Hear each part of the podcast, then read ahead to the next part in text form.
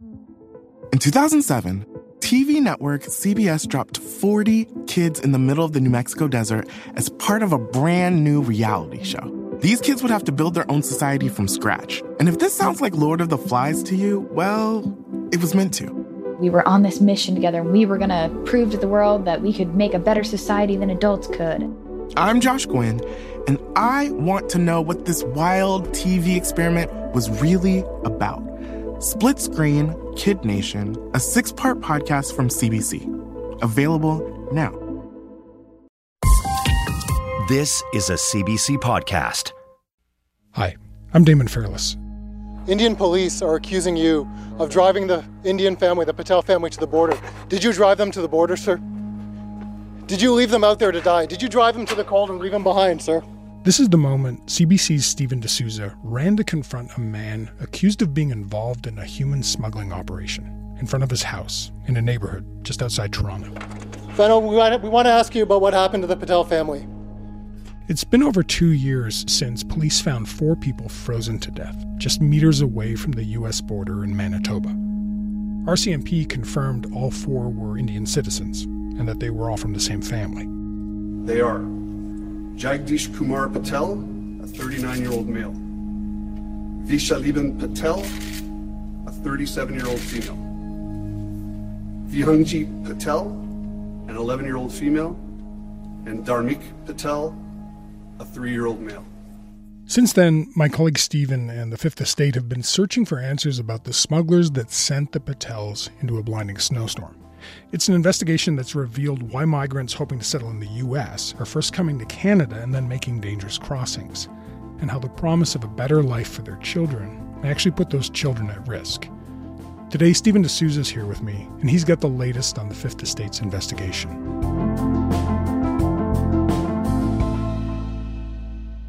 Hey, Steven, it's good to have you here. Thank you for having me. Thanks for coming in.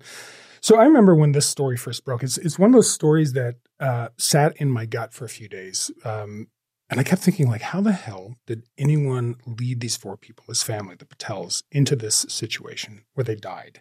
So I, I want to go back to January 2022, the U.S. Canadian border. There'd been really severe weather, right? Blizzards. It was minus 35 overnight. It's really desolate there. And the U.S. Border Patrol has just found seven Indian nationals who crossed over a field from Manitoba heading towards the U.S. border. Five are still on foot, and they say they've been walking for over 10 hours. Yeah, hi, this is Eric from Border Patrol Radio. How are you doing? Pretty good. How are you? Can we get an EMS sent to the gas plant on the 410 there? We got an alien that's suffering from hyperthermia. And then the authorities think there might be more people out there. So, why did they think that? So, the, of this group of migrants, one of them was carrying a backpack, and none of these migrants spoke English very well, and so communication was, was a challenge. But what they saw in the backpack immediately gave them concern because it was filled with children's clothing mm. and diapers, and it was immediately obvious that there were no children in the group. So right away they began a search because they knew there were more people out there, and the search began sometime around nine in the morning, and it was about four or five hours later that they made the the tragic discovery of the of the Patel family just on the Canadian side of the border. Well, five feet into Canada, there was three of them. I didn't see the instant. Oh. Little baby and probably about a nine or ten year old and their father. Oh. They found another body over by the Canadian gas plant here. Oh my. That walked away. So there's four up here total, I guess. When I came up here and stopped blowing snow. Yeah and I glassed along the bank there. It looked like a dirt clump. I said, well, I better walk over and take a look at it and see what it is. Uh huh. Sure enough, yeah, it was three of them laying there. Oh.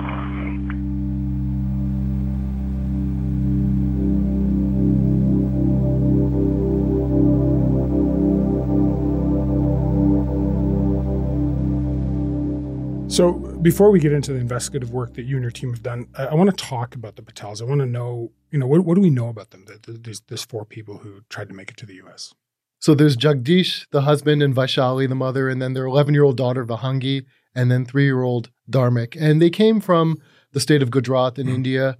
And from all accounts, it seemed like they were living a pretty normal, comfortable, middle class life. They Jagdish had worked at a t- as a teacher. He'd also worked for his brother's clothing business, and the father owned some land, and so they had a Mhm. pretty decent life. And so it appeared that things were going well for them. But in that part of India, there's a, a great pressure, societal pressure Mhm. to to leave because essentially they look around their village, they look around the other towns, and there's rows and rows, entire streets in some cases, of people who have left to go to the United States. And so what they see then is those people posting on social media uh, about the great lifestyle. They see money flowing back to the families back home in India. And so all these families see is, you know, wealth and status being gained from leaving to go to the United States. And they think, you know, why why not me? I want to give my my children a better opportunity, so maybe I should do the same thing. So back in 2022, your team found Jagdish's parents in a small village called Dingucha in, in Gujarat, and it was a it was a really remarkable interview. It was really emotional. Uh, Jagdish's mom was crying the whole time. His dad was obviously, you know, broken. I think. Look at this. We have so much. Sometimes we can't even live in the house by ourselves. Day and night, we are dying by ourselves. So when you guys talked to them, what what did you find out about Jagdish about his motivation for leaving with his wife and, and, their two kids to, to come to the US through Canada. Yeah, they were incredibly emotional. In fact, the parents had not really given a lot of interviews uh, willingly to the media. And our team, it took a while even to just gain their trust yeah. to, to get into the home. Oh man, I can't express it. He was on a different level. My boy was really. He used to take care of us. My life is over. My life is over. We, they did the interview, our team on, in, on the ground in India did the interview in sort of the main sitting room of the family's home. And on the wall was a picture of the Patel family. The, the picture that, you know, if you've seen the story, read about the story, you've probably seen this photo of the family all dressed up with a green background. Yeah. And and the father talked about how his granddaughter was really good at studies and that Jagdish had told him that they were going to Canada to give the kids more opportunity. And according to the father, he didn't know that they were going to go to the United States. In their mind, they never knew that they were that the Jagdish and Vaishal were, were going to make this journey. People encourage others to go, so people are going. No one stops them. If someone like me says no, no one will listen.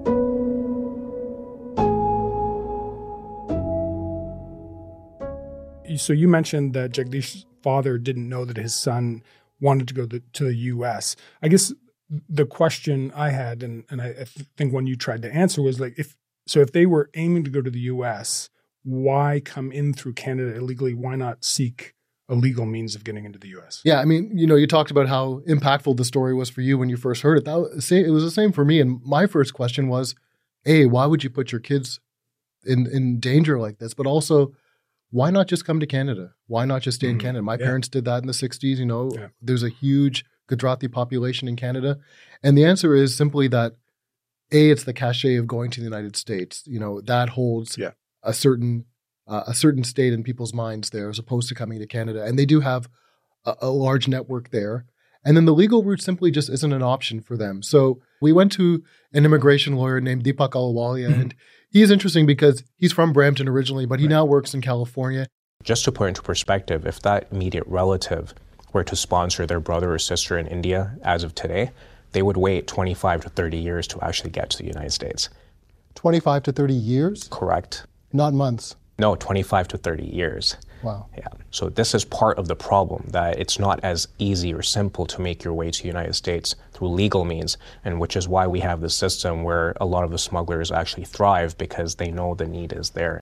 So that's just simply not realistic for many people. And then the reason they come through Canada is because they can get a visitor visa to Canada. Right. And so that gives them easy access to the country. And at that point, they haven't really broken any laws. And then smugglers will be there to tell them this is an easy journey. Just fill out some paperwork. We'll take care of everything else. And before you know it, you'll be across the border in the United States, hmm. living your best life, giving your children those best opportunities, and it'll be easy, no risk for you at all. just just hand over some money. Okay, so so let's talk about that getting across the border.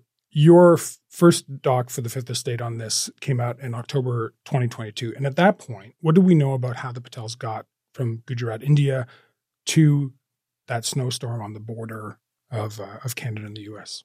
So this was about 10 months after the family's death, and there was still there was still a lot police didn't know about the family's path. What we did know is that about a week before they got to the border, they arrived in Canada at Pearson Airport. Mm-hmm. They were picked up by a private vehicle, and some of these details actually came out as a result of our documentary in October. The RCMP actually credited our documentary with mm-hmm. with generating some tips, and so what we learned was that the family had stayed at a hotel in the Mississauga area just outside of Toronto, and then they were taken to Welland, Ontario, again just south of Toronto, near Niagara, closer to Niagara Falls, and then they were shuttled back and forth, and then somehow they got from the Greater Toronto area to Manitoba to the border, and that's a blank spot, right? and that is the black hole in the timeline. It doesn't appear that they took a commercial flight, hmm. and you know the drive would take about twenty hours. And if you can imagine anyone who's driven with kids, you know, trying to do that drive in the middle of January uh, is not an easy task. And so there was still a big question about how they actually got there.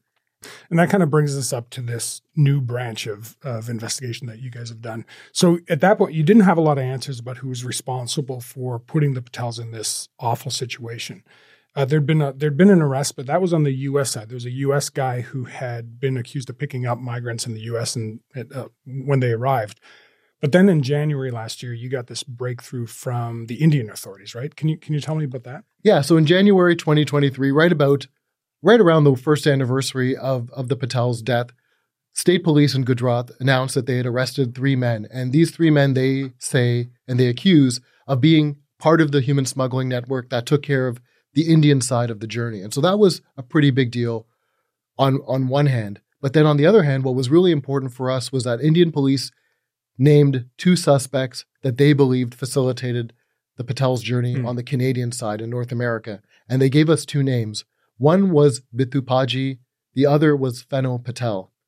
Now, the challenge for us in looking at this was that Bittu Paji, Bittu is a nickname. Mm, okay. It's it's not a real name. And so Indian police, as we learned later on, don't know his real name. And so it didn't give us really anywhere to go in terms of investigation. Fenil Patel was at least a starting point the challenge for us is that Patel is like Smith Super in Gujarat. So yeah. it's like looking for Jack Smith you know, or John Smith, and you, you you do a search, you get the phone book.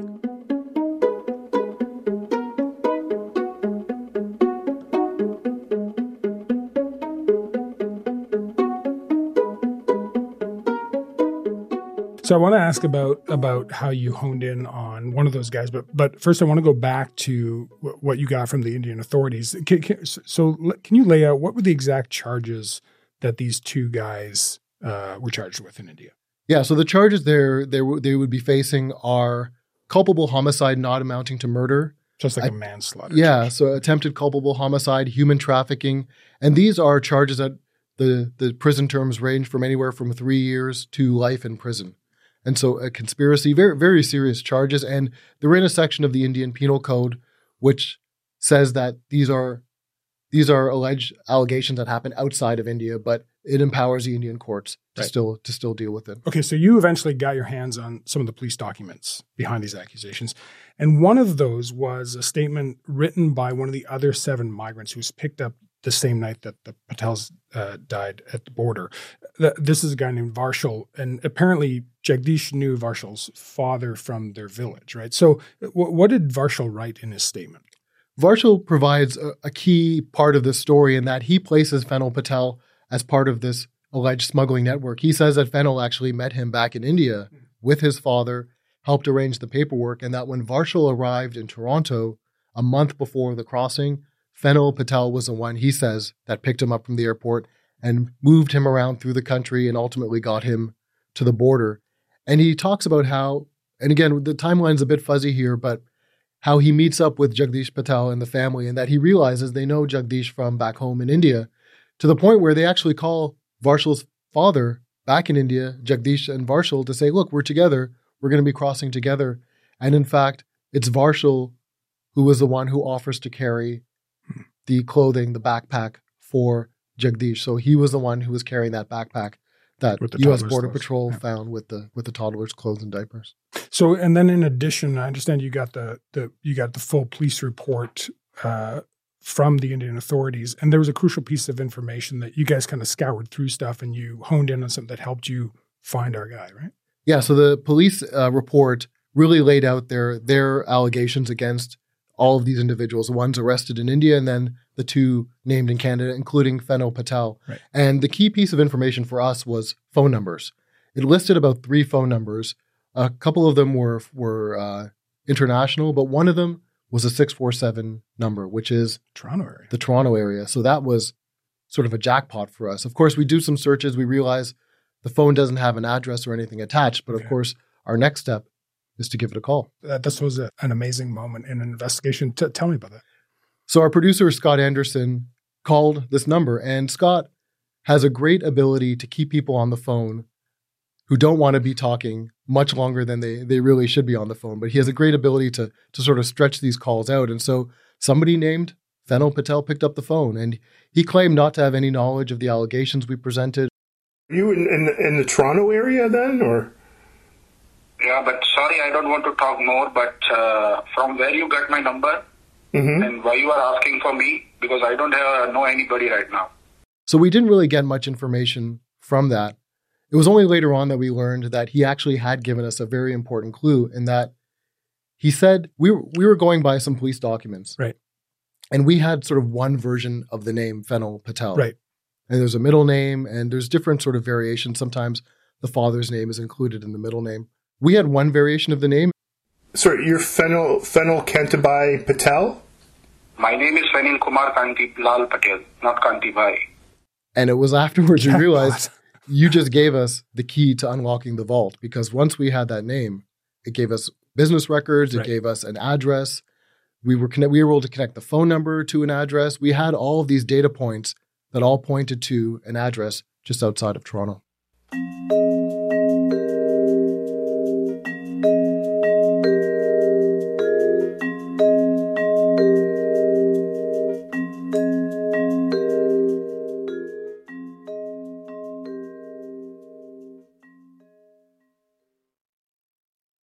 Hey, are you getting tired of asking your friends for their podcast recommendations? Well, they're probably getting tired of it.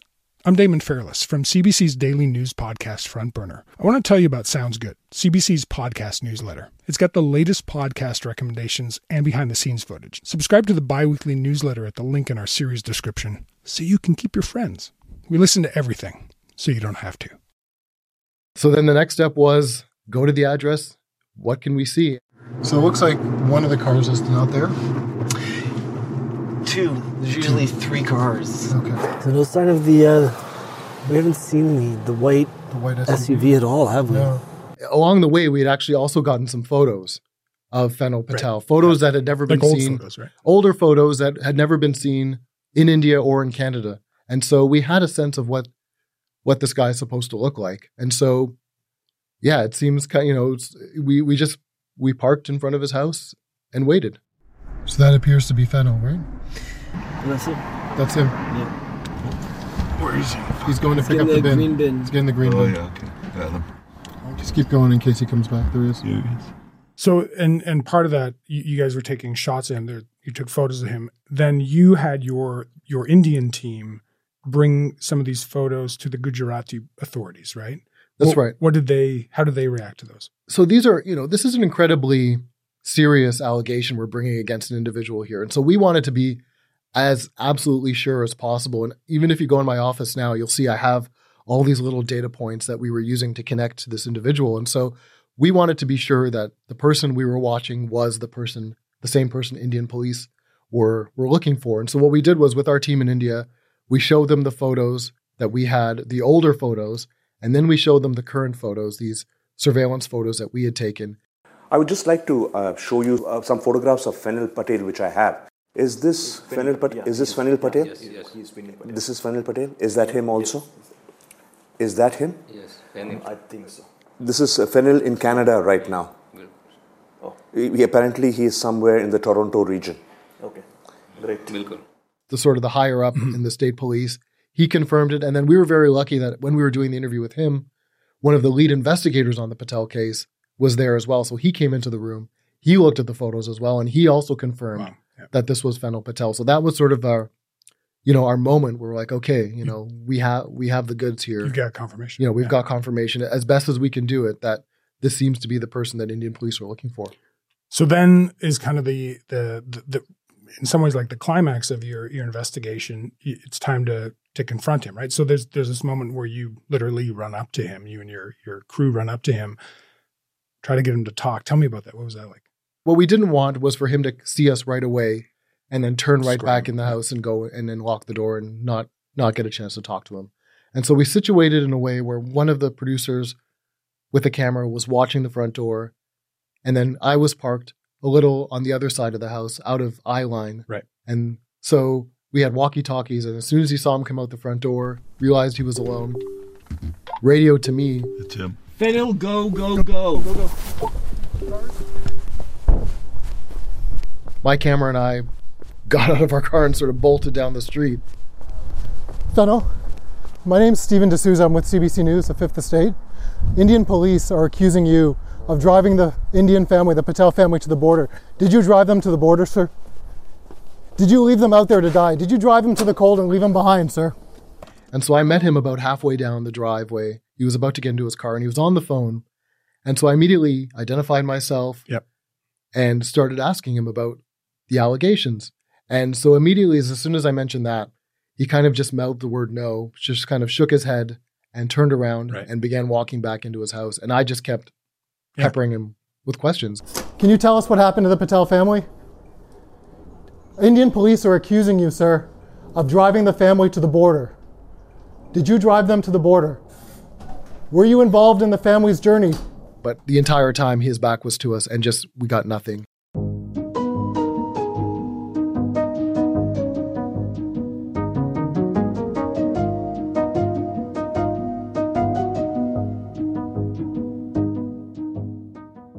It, it, I mean, it's it, it. It seems like you know, almost certain that someone who's accused of something so serious isn't going to talk to you. But but did you? It must have been hard to come away without him talking to you, right? We su- we subsequently tried calling him. Please leave your message after the tone. Hi, Fenil. It's Steven D'Souza from CBC News.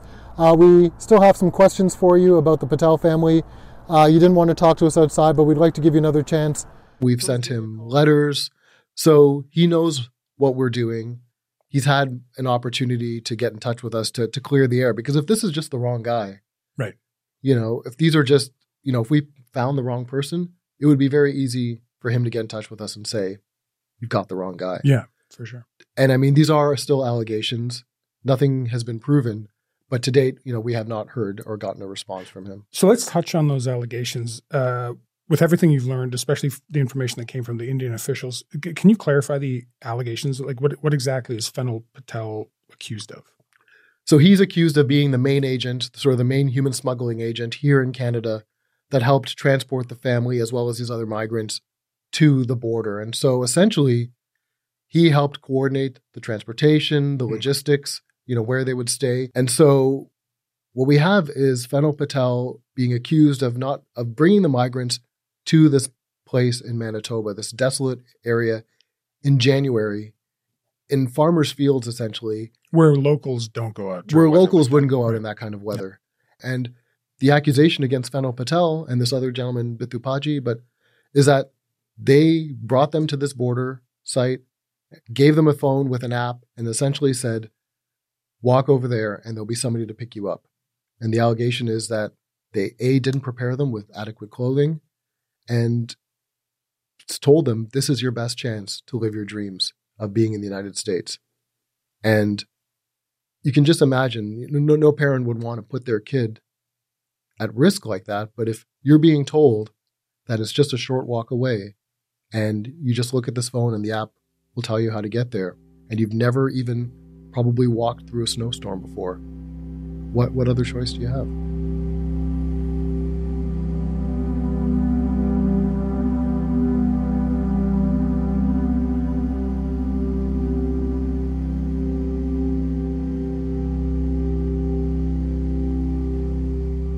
So let, us go back to Fenil Patel. The, the Indian government wants him for you know allegedly being involved in, in human smuggling. Um, what, what has the Indian government uh, asked Canadian authorities to do? This is this is an area where things get really really fuzzy because back in May of last year, there was a report that came out that said Indian police had requested the extradition of Fenil Patel, even though he wasn't in custody yet. And they quoted the same investigator that we spoke with. The problem is, is that it's not up to the police on that level to make these kinds of requests. Extradition requests are handled much higher, like yep. Ministry of Foreign Affairs level. And so we immediately, back in, in May of last year, contacted the Department of Justice and said, Can you confirm that a, a request has been made for extradition for these individuals? How does it work if they're not even in custody? Mm-hmm. And all they would tell us is that extradition requests are confidential state to state communications. And so mm-hmm. we won't know that a request has even been made until it gets into the court system.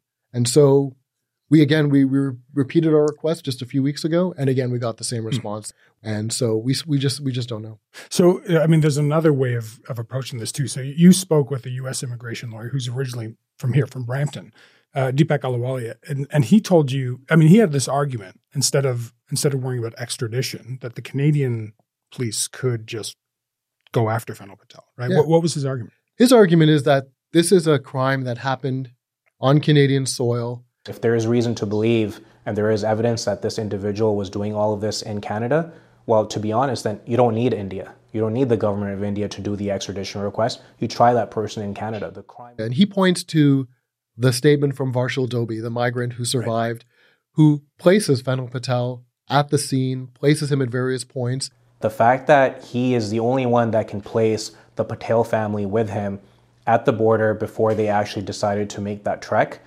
I believe is a smoking gun and is enough for the RCMP to actually act and go further in this investigation to actually put out an arrest warrant against him without having to wait for any other more information from India or for them to actually make a formal extradition request. So why haven't they done it? That's that's the million dollar question. What are they waiting for? Something is impeding this investigation and again, we don't know what that exactly is. And, and I mean his question was, you know, if this was a Canadian family, would the police have already acted? And I mean, that's been the challenge for us is that, and I think part of the reason why we've pushed for the story for so long is that this is a family that doesn't have a voice to advocate for themselves. Like their parents yeah. are uh, living in a small village in India. They don't speak English. You know, they're living with their grief and have, are trying their best to continue their lives. So, I mean, you've you've spoken with the RCMP. What have what have they what have they said after you shared what you found through your investigation? So, after we approached Fenil Patel, we contacted the RCMP and uh, laid out what we what we had, told them we had found him, hmm. and the response we got was, "We work very well with our international partners. Our investigation is ongoing, and we can't comment any further." And that's essentially a statement that we got two years two years ago like nothing new, nothing even confirming that they're aware of Fenil Patel, that they know where he is or know, you know, anything about him or that they're following up on the charges from India. And, you know, when we talk to Indian investigators, they tell us that they met with the RCMP back in January of last year when they first charged these individuals and first named Fenil Patel. They they met with RCMP twice. Uh, RCMP has liaison officers in India. Those officers went to Gujarat and met with the investigators, and the investigators laid out their information, including Fenil Patel's passport information, we understand. And so, by all accounts, it seems that the RCMP is aware of him, but for us, they just aren't giving us any information. And so we responded back with a detailed list of questions, requesting an on camera interview to try to find out what's happening.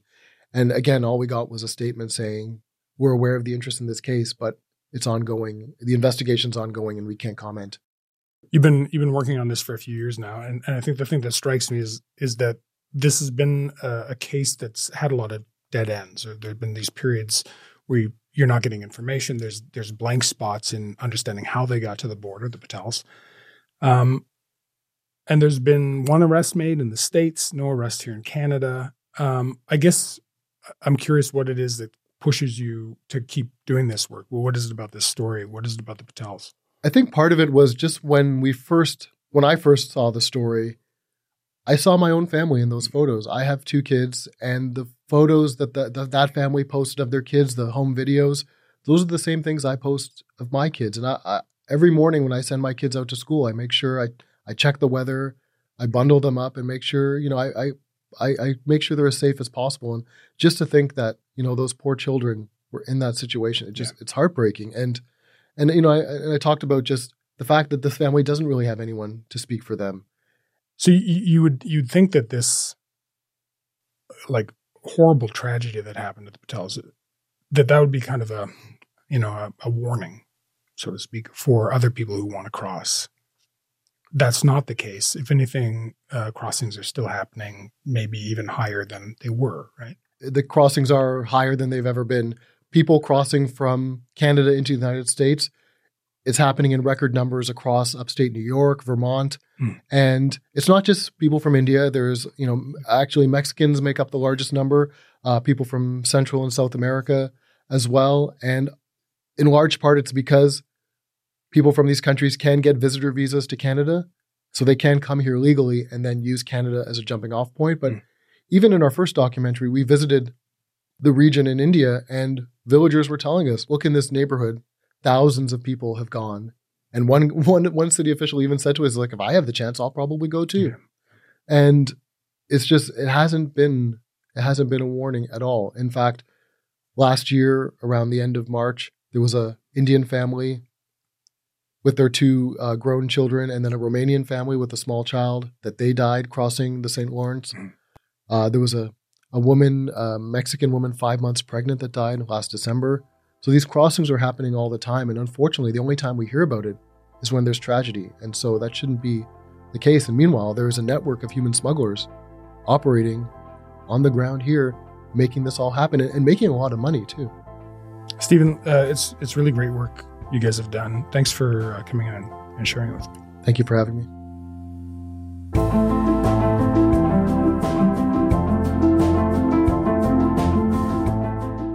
Search for The Smugglers airs tonight at 9 p.m. on the Fifth Estate on CBC Television, or you can stream it on YouTube this afternoon at 1 p.m. Eastern Time.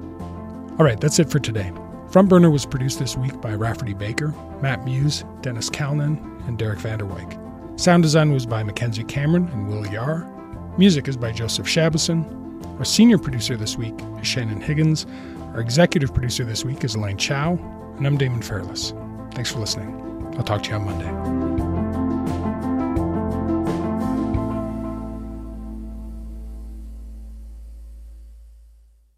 For more CBC podcasts, go to cbc.ca slash podcasts.